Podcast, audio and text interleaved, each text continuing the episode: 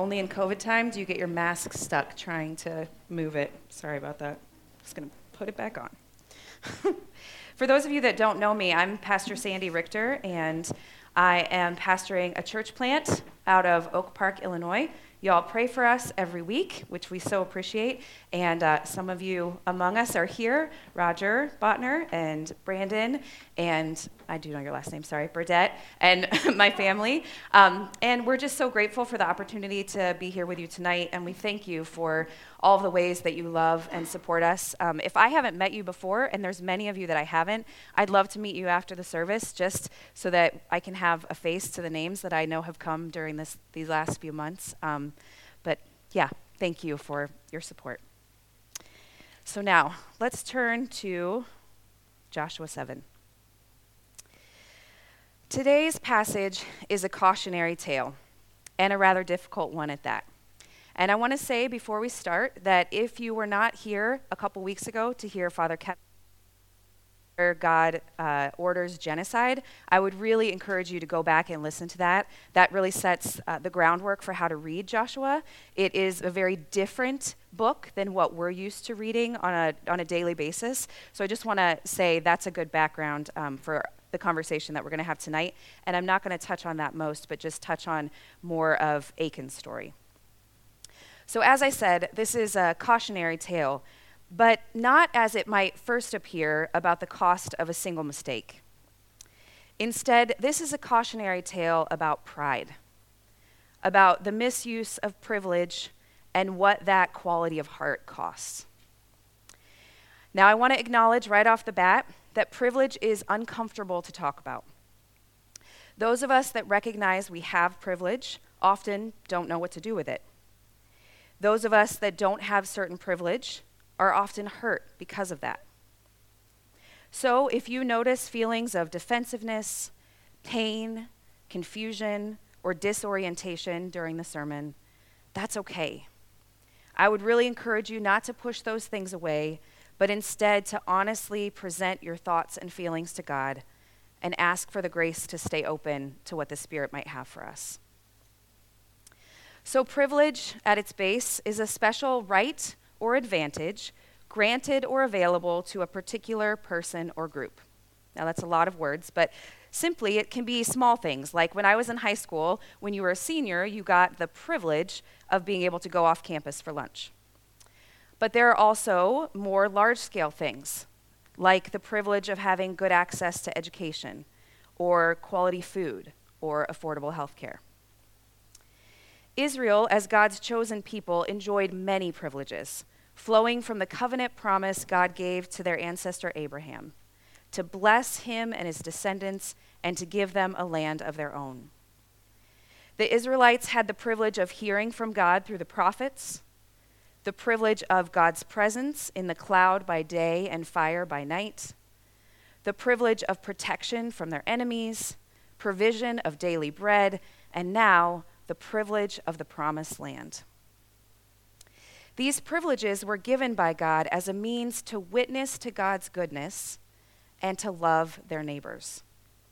As God told Abraham in Genesis 22, through your offspring, all nations of the earth will be blessed. So, privilege was not to be an end in itself, it was to be a gift that was given for the good of the whole world. Now, other forms of privilege are not of God. Dominique Gilliard, in his latest book, Subversive Witness, points out that, quote, racism, patriarchy, classism, and other forms of privilege, and the isms that produce these privileges are not a part of God's original intent, but are a consequence of sin. All humans are given certain privileges simply by being made in the image of God. But many of us also enjoy privileges that come, as Gilliard writes, as a direct consequence of sinful systems, or that live in this gray area that we don't really fully understand. For instance, for me, the privilege of attending Wheaton College was afforded to me largely because I had attended a highly ranked high school where I could take AP classes and learn to do well on standardized tests. Sinful systems of redlining, created the ex- exclusivity of my high school. and sinful systems of wealth and materialism helped to build my hometown. The privileges that I enjoyed were at least in part a consequence of sin. Nevertheless, Gilliard writes, it is undeniable that God entrusts people with privilege and power with a missional purpose of creating life, flourishing, and fostering shalom where death, destruction, and oppression have reigned for far too long. Unfortunately, we do not always use our privilege for the sake of others. And our text today is a cautionary tale of what happens when privilege is exploited for selfish gain. As we delve into the text tonight, we're invited by God's grace to examine our own hearts for those places where covetousness, fear, pride have caused us to misuse the things that have been entrusted to us, so we might be led by God into a better way.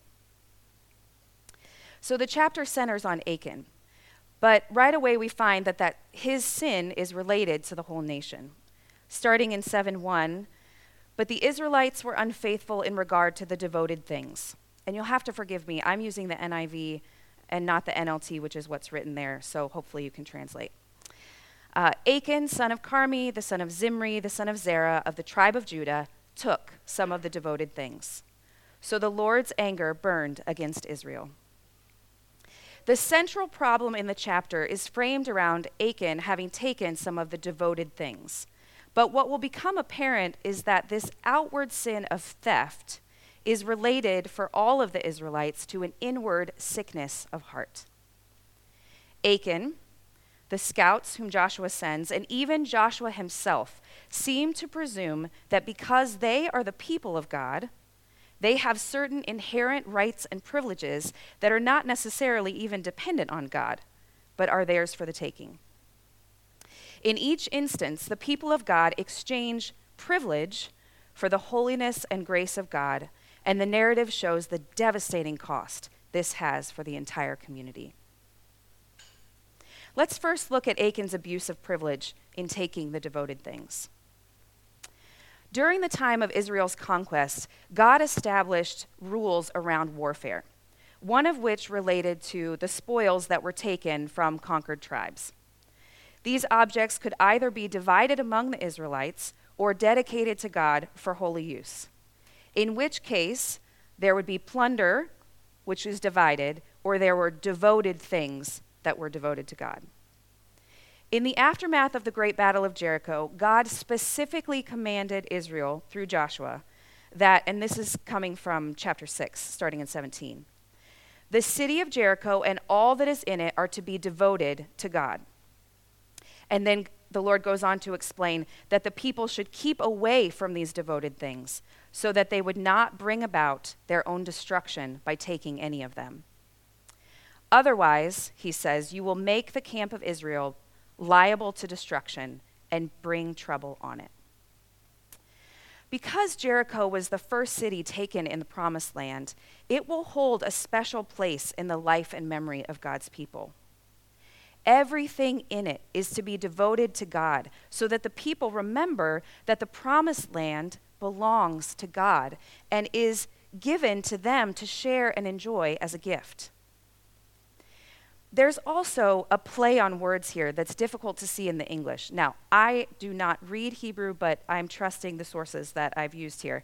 Um, so, those of you who know Hebrew better than I am, you can ha- we can have a conversation later if I got this wrong. But from what I understand, the root of the word for devoted things, which is used in chapter 6 and 7, is also the root of things devoted to destruction in chapter 7. This is because when the spoils of war were devoted to God, most of them were destroyed in order to rid the land of their corrupting influence. Some of the more precious items, however, were devoted to the Lord's sacred use, and these are the devoted things among the things devoted to destruction. So that'll become important in a minute. These devoted things, although precious, still have a potential corrupting influence as they're related to foreign people and gods. Therefore, the people are warned to keep away from them, lest they bring about their own destruction. Achan, as we know, did not heed this warning. Instead, he assumed that because he was a soldier of Israel who had fought in the Battle of Jericho, these items were rightfully his. In verses 11 and 13, God specifically uses the term devoted things to refer to what Achan has stolen. But starting in verse 20, when Achan confesses to Joshua, it's clear that he doesn't see them as belonging to God. So here we read starting in 20. Achan replied, It is true. I have sinned against the Lord, the God of Israel. This is what I have done. When I saw in the plunder a beautiful robe from Babylonia, 200 shekels of silver, and a bar of gold weighing 50 shekels, I coveted them and took them. Yes, Achan admitted to coveting and taking, but seeking to justify himself, he reframes the devoted things as plunder. The privilege that Achan had, that generally would afford him part of the plunder, he now abused to justify his theft. And sadly, as God predicted, in flaunting God's commands and abusing his privilege, Achan brought trouble to the whole nation of Israel to those he loved, and even in the end, to the detriment of his own life. The scouts also presumed upon their privilege as God's people. Having won victory at Jericho, they seemed to think that Ai would be easy. Starting in verse 2, it says Now Joshua sent men from Jericho to Ai and told them, Go up and spy out the region. So the men went up and spied out Ai. When they returned to Joshua, they said, Not all the army will have to go up against Ai. Send two or three thousand men to take it, and do not weary the whole army, for only a few people live there. Now, contrast this overconfidence with the confidence in chapter 6 when taking Jericho. There, Joshua commanded the armies to shout, for the Lord had given them the city. Their confidence in that case was in God and God's miraculous provision. But here, there is no mention of God's power or presence, no mention of seeking the Lord's wisdom.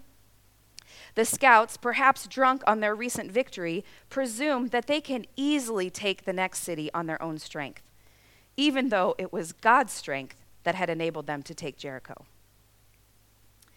The cost of this presumed privilege is the senseless loss of 36 lives and a loss of purpose in entering the promised land. Joshua, too, seems to be infected by this arrogance. Upon hearing of the army's defeat in Ai, Joshua tore his clothes and fell face down to the ground before the ark of the Lord and remained there until evening. But then you notice something when he begins to pray. Unlike his predecessor Moses, who went before the Lord in repentance and concern for God's name, Joshua sounds a lot like the whining Israelites in the desert. Verse 7 says, Alas, sovereign Lord, why did you ever bring this people across the Jordan to deliver us into the hands of the Amorites to destroy us? You can just hear, of course, he's upset, but you can also hear a complete owning of what they've done and a complete attempt to blame God for the fact that they couldn't defeat Ai. Now that God had led them into the promised land, it seems that the people had forgotten him. They had not taken seriously his warnings about the devoted things, and they had presumed future victory as a chosen people. Sure, they'd take the privilege of being the people of God, but they no longer felt the need to submit themselves to God or to God's ways. But God, in God's grace, knows that this, uh, this arrogant presumption of privilege only leads to destruction, which is what the rest of the chapter painfully portrays. The only way forward for Israel is to repent and turn towards the better way. Starting in verse 11, God said, Israel has sinned. They have violated my covenant, which I commanded them to keep. They have taken some of the devoted things. They have stolen. They have lied. They have put them with their own possessions. That is why the Israelites cannot stand against their enemies. They turn their backs and run because they have been made liable to destruction. I will not be with you anymore unless you destroy whatever among you is devoted to destruction. You cannot stand against your enemies until you remove them. To their credit, Israel repents and rids the land of the devoted things, humbling themselves before God. As I read this chapter in preparation for tonight, I sensed a strong word of warning for the American church, especially as I read that final warning. I will not be with you anymore unless you destroy whatever among you is devoted to destruction.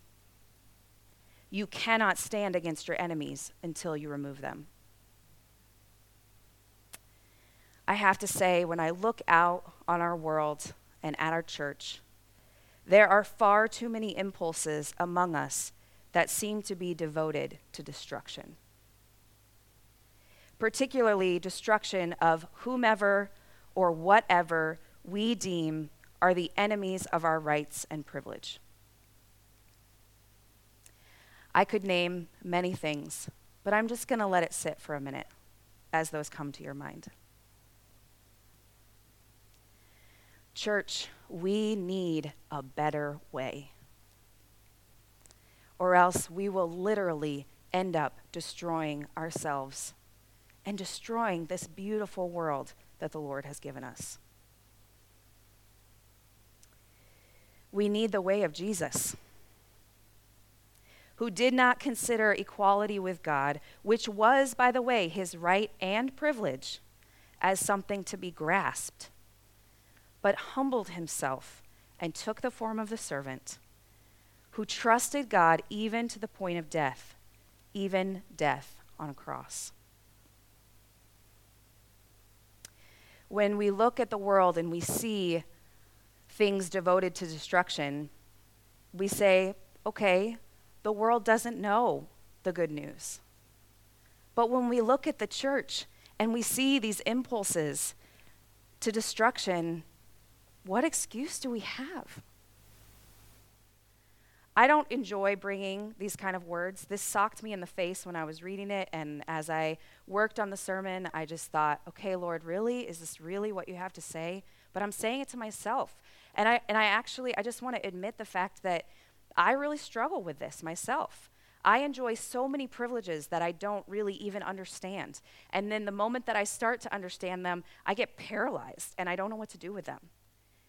But I'm committing before you today to do the hard work of acknowledging privilege and then do the hard work of accepting the grace of God to help me to lay down those privileges for the sake of the world. It is only the power of this Jesus living in us that can destroy whatever in us is still devoted to destruction. May we say yes to this power in each of our lives, in this church, in Christ our peace, and in the church universal, so that God would cleanse us and lead us to be the better way so that we might witness to the goodness of God's glory that looks so different than what the world has to offer. And so that we might join him in loving others for the sake of the world. Amen.